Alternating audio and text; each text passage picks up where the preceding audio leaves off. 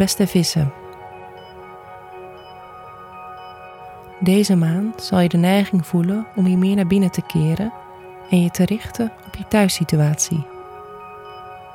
Tegelijkertijd kan je een positieve invloed ervaren die zowel jouw reputatie als je carrière aangaat. Juist nu je wellicht naar meer rust verlangt, kunnen de spotlights dus op jou worden gericht.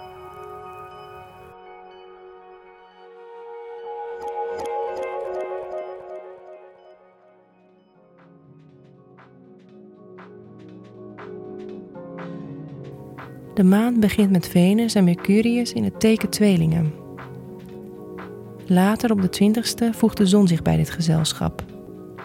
Voor jou betekent dit dat er meer rust en aandacht voor je thuissituatie komt. Je wilt nu graag de basis op orde brengen, voordat je weer op de buitenwereld focust. Tegelijkertijd vindt er op 11 mei een nieuwe maan plaats in Stier. Deze nieuwe maan sluit een periode af waarin je buitengewoon communicatief en sociaal was. Zo vraag je nu naar binnen te keren en na te denken over wat je in de toekomst nog wil leren en hoe je je communicatie met anderen verder kan verbeteren.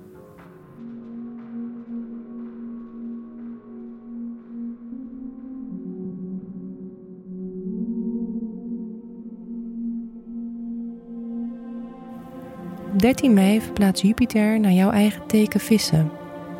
Jupiter, de planeet van geluk en expansie, voelt zich thuis in vissen. Dit vormt het begin van een uitstekende periode voor jou, die duurt tot 27 juli.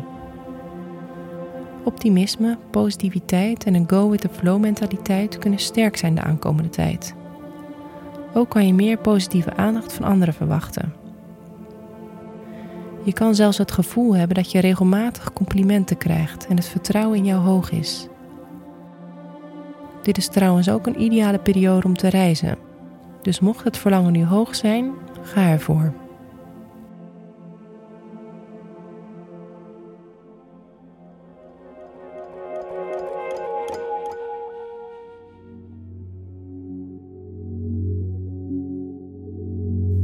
De maand eindigt met een volle maan en een maansverduistering in het teken boogschutter. Dit kan voelen als het einde van een cyclus die in november vorig jaar begon en vragen opwierp over de balans tussen werk en thuis. De afgelopen maanden stel je de vraag: hoe kun je je veilig en geborgen voelen? De aankomende maand word je je op meerdere manieren weer aan herinnerd. En wellicht zijn er antwoorden die je gelijk in de praktijk kan brengen. Wees trots op je behaalde successen en denk na over hoe je deze positieve lijn kan doorzetten.